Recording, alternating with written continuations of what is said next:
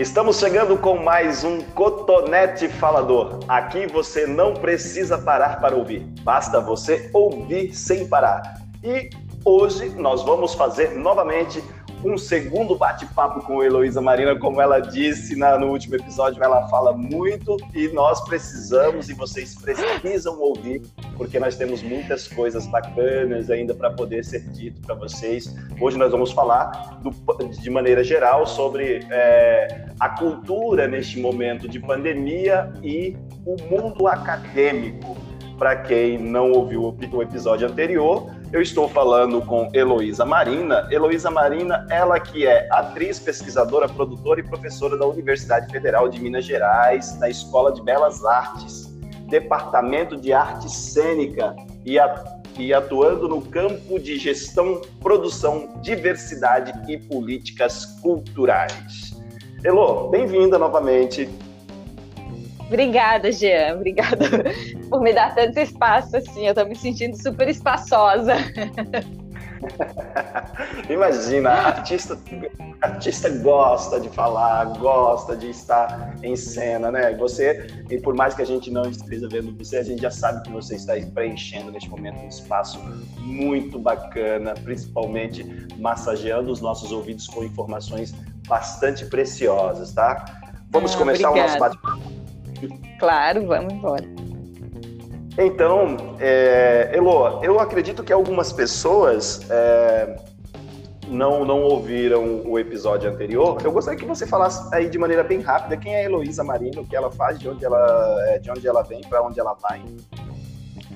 Bom, vamos lá, vou tentar resumir. Sou atriz, é, atriz e produtora de teatro, Uh, tra sempre trabalhei com teatro independente, produzindo meus próprios trabalhos e também sou estudiosa dessa área, né, do, do teatro e, e, da produção e das políticas culturais. Então, tenho mestrado e doutorado, sou bem acadêmica e recentemente assumi como professora da Universidade Federal de Minas Gerais. Aí tu já falou, né, a área que eu estou atuando. E acho que assim, para ficar resumido é isso. É, eu só quero lembrar aqui que a, Eli, que a Heloísa, ela é mestre e doutora, que passou por todos os trâmites, fez a defesa, qualificação, tudo certinho, conforme manda o rito acadêmico, tá? Então eu posso chamar a Heloísa de doutora, tá, gente? É, Tem diploma, momento... só, não, só não pendurei na parede, mas tá lá o diploma. Se precisar, eu tenho como provar, tá tudo certo. Exato. Eu dei uma olhada rapidamente aqui no, no, no currículo dela, é um currículo invejável, diferente de outras pessoas que falam que tem doutorado por aí, não tem. Então, fica aí é, a dica para você. Elô, mas falando em, é, em titularização, falando em diplomas, é, como que está a, a, academia neste momento de pandemia? Quase que dá um trocadilho aí, né? Academia em tempo de pandemia.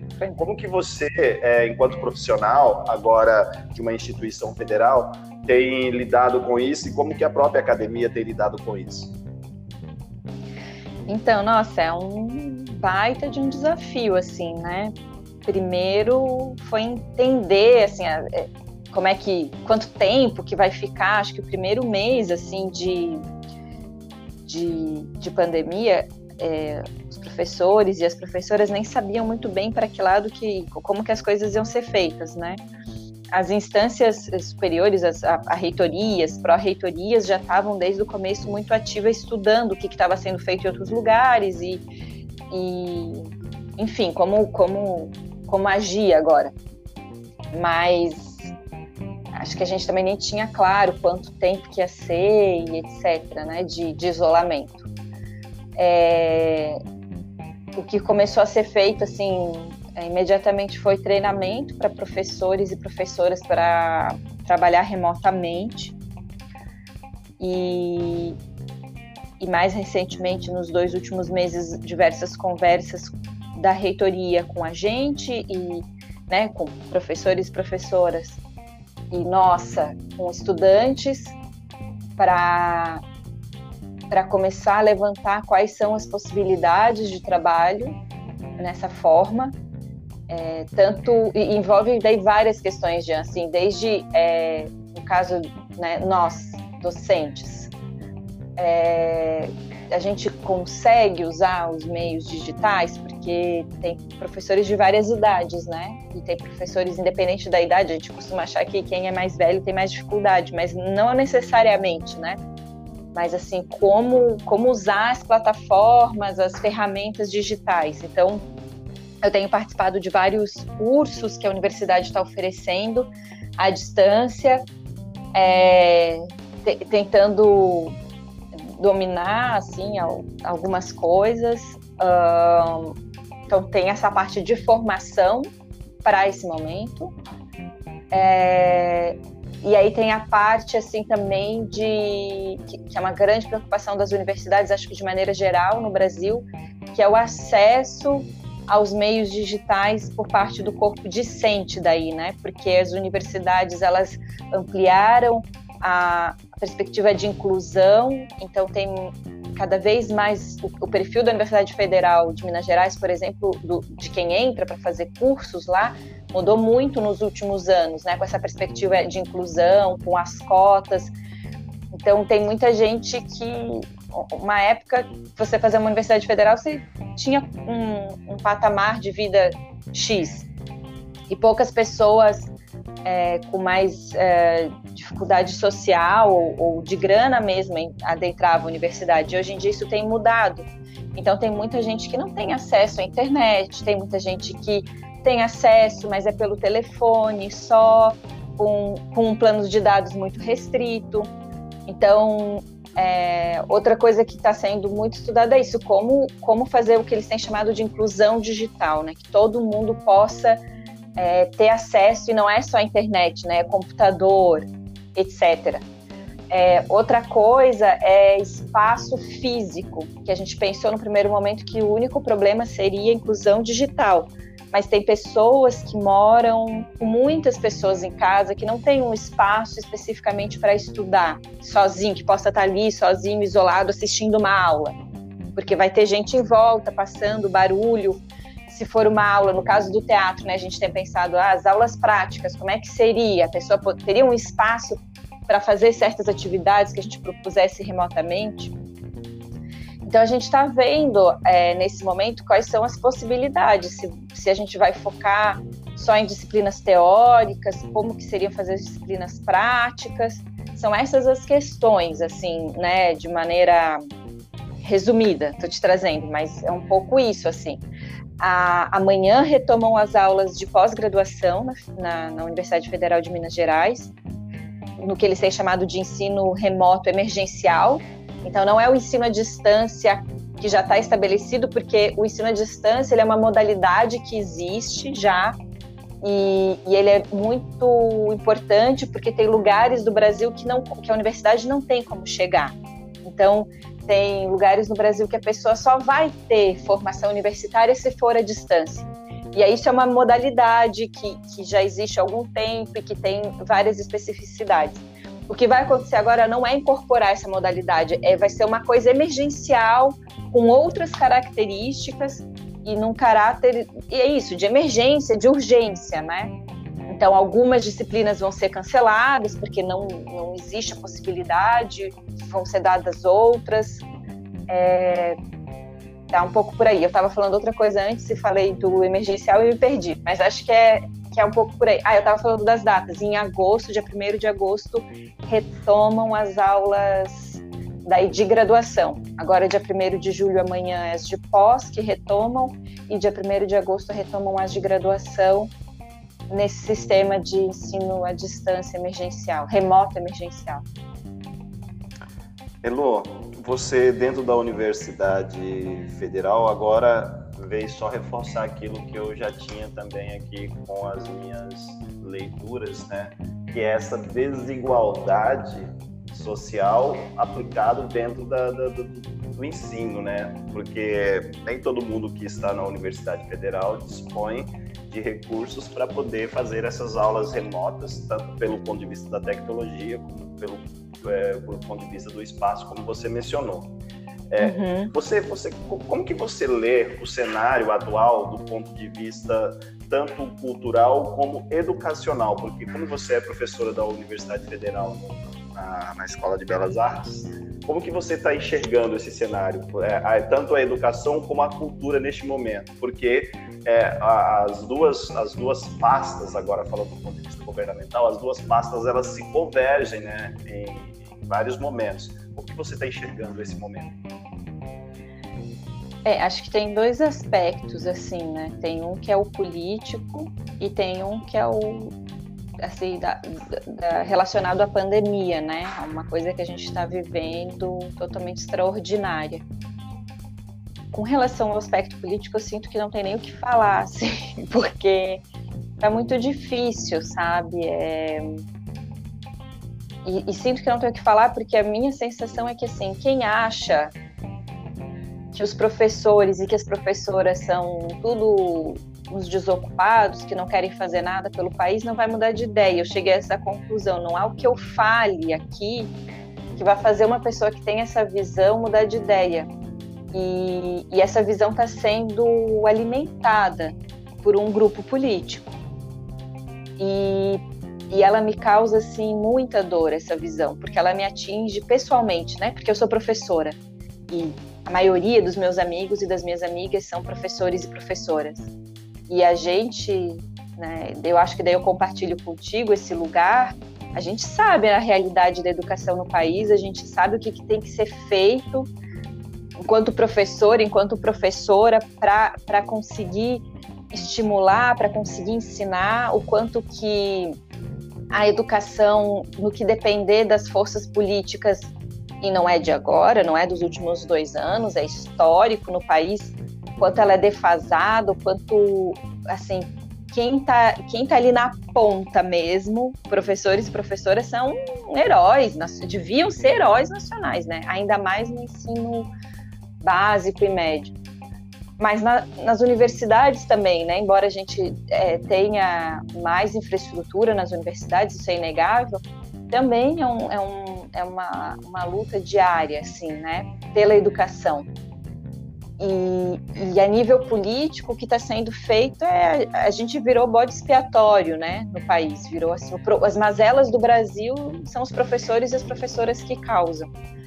E para mim esse discurso ele é tão absurdo porque é isso. Quem vai na realidade das escolas, quem convive com, com quem atua na educação, jamais vai falar isso, assim, sabe? Então é, e, e, e, são profissionais que deviam né, ser extremamente valorizados. E mesmo com tudo que está acontecendo, mesmo com as crianças ficando em casa e os pais vendo a importância, né, assim, meio de, um, de uma forma bastante contundente, porque os relatos de quem está com as crianças em casa é, é, de muita dificuldade. Isso não faz a, a pessoa que decidiu que o campo da educação é a perdição do país mesmo com os filhos em casa, mesmo vendo, sei lá, os sobrinhos em casa, acha que o problema é do professor que não está dando aula, entendeu? então é uma. É, eu já escutei, eu escuto muita gente, assim, a culpa é dos professores que não estão fazendo nada, que não tomam uma atitude, que não. É, e não é nenhuma questão, né? Porque os professores eles nem têm é, participação na decisão se as escolas voltam ou não. Os professores e professoras não têm nem participação na decisão se a universidade abre ou não. Isso, isso vem de uma instância superior e são das instâncias políticas, mas a, os discursos eles estão tão retorcidos que eles conseguem convencer a sociedade de quem está decidindo são os professores, as professoras, a diretora da escola. E não é, são os, assim, se a gente for analisar em última instância, não estou nem falando que talvez se a gente pudesse ter participação nessa decisão, talvez a gente ia dizer que é para ficar em casa mesmo. Mas a gente nem tem essa participação. Quem decide, é, isso é decidido, quem decide são os governadores, né? assim, a decisão de se isso vai acontecer ou não, não nem é nossa. E eu sinto, assim, muitos discursos, é, escuto muita gente falando que, ah, que a gente está aí, né, viajando na batatinha, não fazendo nada e feliz da vida. E isso vem de um grupo político. Esse, essa narrativa é, ela, ela já está sendo construída há anos, né? Dos professores e professoras como párias da sociedade, como e, e, ela continua sendo reforçada e ela é reforçada por um grupo político, esse grupo político que está aí no poder, né? Então, em termos de política, aí você aí vai falar assim, é, políticas educacionais. nem sei quais estão sendo feitas, entendeu? Porque assim, a política educacional parece do país oficial é essa, é dizer que os professores não fazem nada pelo país é, um programa, se dizer, mais além disso, mas paralelo a isso, está sendo implementado um programa, está sendo estudado um programa, seja para educação básica, seja para educação superior, não ouvi falar, não chegou até mim, pelo menos, esse programa, não sabe, tipo, não tem nada. O que tem, na, no meu ponto de vista, é, é uma é uma forma de de transformar tanto a área da educação quanto a da cultura numa coisa eles têm menosprezado, e é muito tático, assim, por exemplo, vou dar um exemplo daí agora já indo para a cultura, né, da política. Lançaram os editais da Funarte agora, que são editais historicamente importantes para o setor cultural. E fizeram uma arte, a propaganda, né, super amadora, assim, quase no Word. Isso, para mim, é, não é trivial, não é sem querer, é de propósito. É assim, olha, é esse o lugar que a gente quer que a sociedade olhe para vocês, de gente amadora, de gente que não sabe. Então as pessoas estão criticando na, no, nas páginas oficiais né, essa arte, dizendo, gente, quem é esse. Quem... Isso para mim não é assim, ah, contrataram um designer é, iniciante. Não, é, é, feito de propósito, é uma forma de, de rebaixar o que nós somos. Se você põe uma propaganda super mal feita, é uma forma de rebaixar quando a Regina Duarte assumiu lá com aqueles coquezinho super infantil, com aquela roupa super infantil, aquilo é tudo pensado, porque é, os, os, uma coisa que todos os setores políticos têm, né, os governadores, os prefeitos e principalmente o governo federal, é uma boa equipe de marketing. Né? Eles gastam muito dinheiro com isso. Então a gente fica assim meio falando, ai que ridículo fazer desse jeito, mas é, eu vejo que é muito pensado e a estratégia é ridicularizar mesmo. É dizer, vocês são ridículos, vocês são tão ridículos que vocês nem merecem um cartaz bem feito, vocês nem merecem uma pessoa é, vestida de uma maneira séria para falar sobre isso. Ela vai vir uma pessoa falando de uma forma bem ridícula, porque vocês são ridículos e vocês merecem coisas ridículas é uma maneira de humilhação, assim, e isso vem da educação e vem da, da cultura. É, é essa história, né, do, do atual ministro, dele não ter currículo, dele mentir. Você acha que eles não iam, que eles não sabiam que ia ser descoberto? Ah, vamos botar que ele tem doutorado e pós-doutorado e ninguém vai saber. Eles tinham, é óbvio que ia ser descoberto. A ideia acho que é isso mesmo, é dizer assim, vocês não merecem ninguém à altura. Vocês não merecem, vocês merecem alguém que vai causar polêmica, alguém que vai ser ridicularizado, porque, porque é isso que a cultura é, por isso que a educação é. Eu tenho é, para mim que a linha editorial, a linha, a, o projeto político desse governo é justamente isso. É, é, é, é eles não estão fazendo nada por acaso, sabe? Essa história, para mim, eu vejo, ah, eles sabiam que era isso que ia acontecer, porque eles não tinham ilusão eles não tinham ilusão de que o cara ia botar isso ali e que ninguém ia descobrir. Você acha? Com todo mundo em cima, com todo mundo tentando é, vasculhar coisas muito mais profundas a respeito desse governo, né? Muito mais que assim que possam criminalizar mesmo o governo. Você acha que não descobrir uma coisa besta dessa? Então é o jogo. E a gente joga o jogo deles, é. né? É, Elô, e não é por acaso, é projeto de governo, né? É. Nós, te uhum. nós temos uma coisa muito, muito grave aí. As pessoas, uma boa parte, elas acreditam nisso.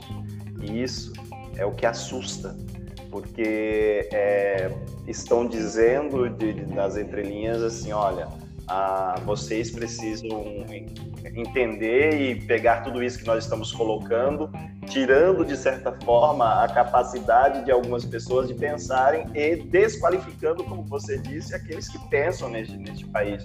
Quando eu falo pensar, eu estou falando que, que questiona, que produz cientificamente falando, que, que produz do ponto de vista cultural, né, artístico. E aí o governo ele vem com uma outra política na contramão, exatamente colocando isso que você disse, essa, é. essa tentativa da simplificação para uma desqualificação, né? Exato, é, eu vejo muito por aí. Esse é o projeto deles.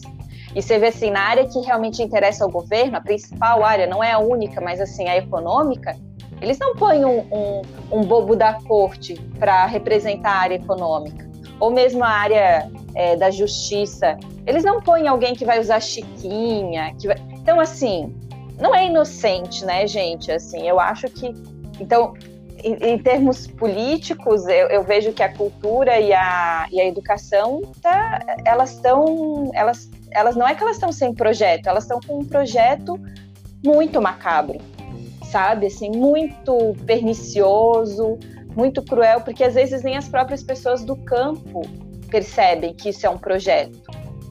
Esse projeto de desqualificação, de ridicularização.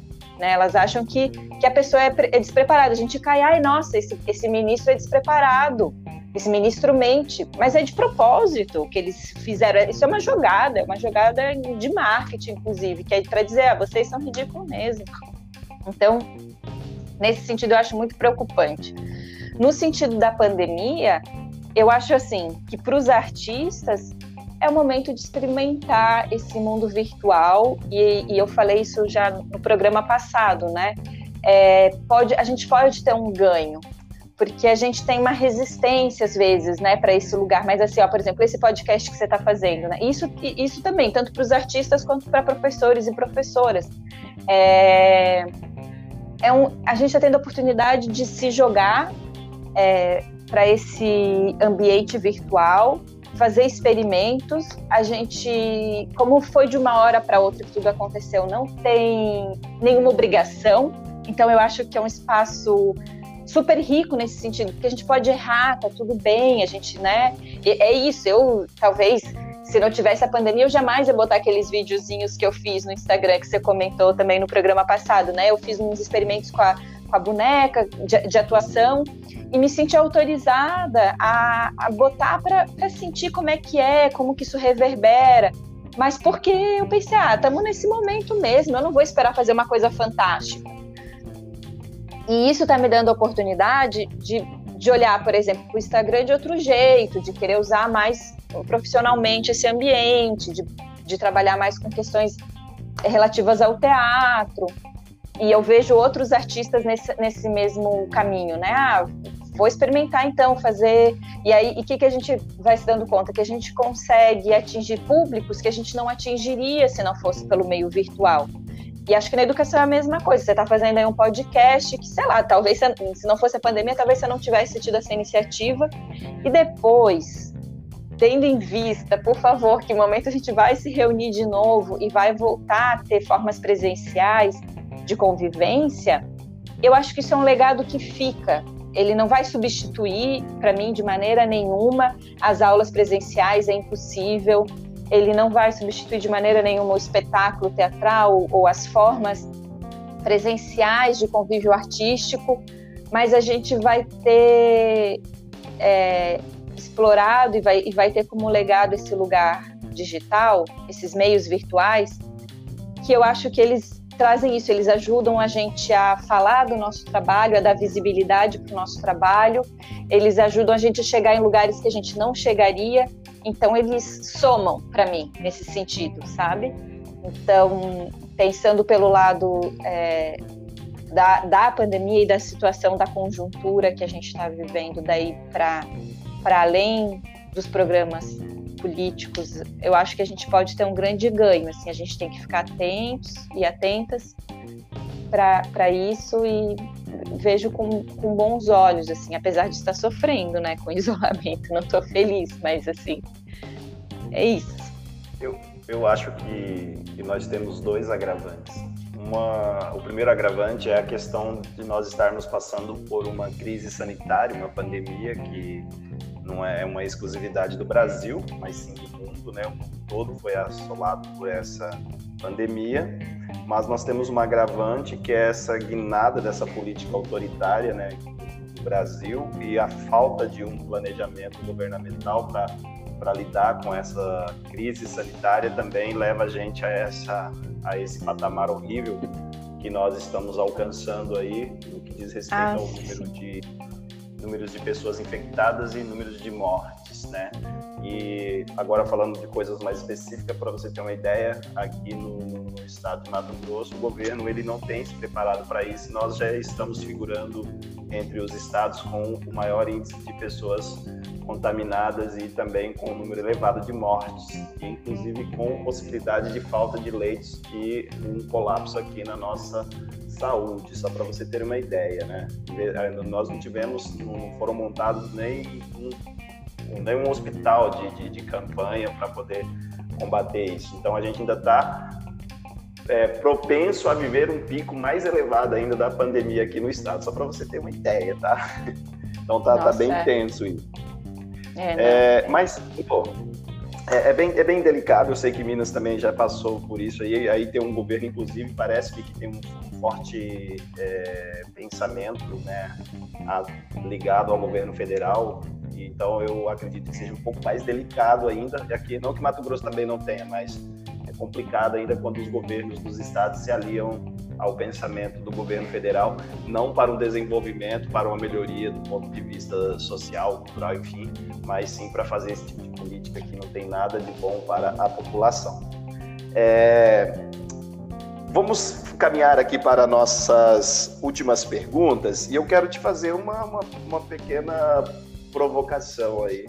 Como que você, apesar de você já ter, ter dado aí elementos né, para uma, possível futuro, né, que nós sairemos de certa forma mais fortalecidos, que eu acredito também que sejam na, na, nas crises que aparecem as possibilidades de desenvolver ideias que até então estavam engavetadas ou criar coisas que até então era impossível.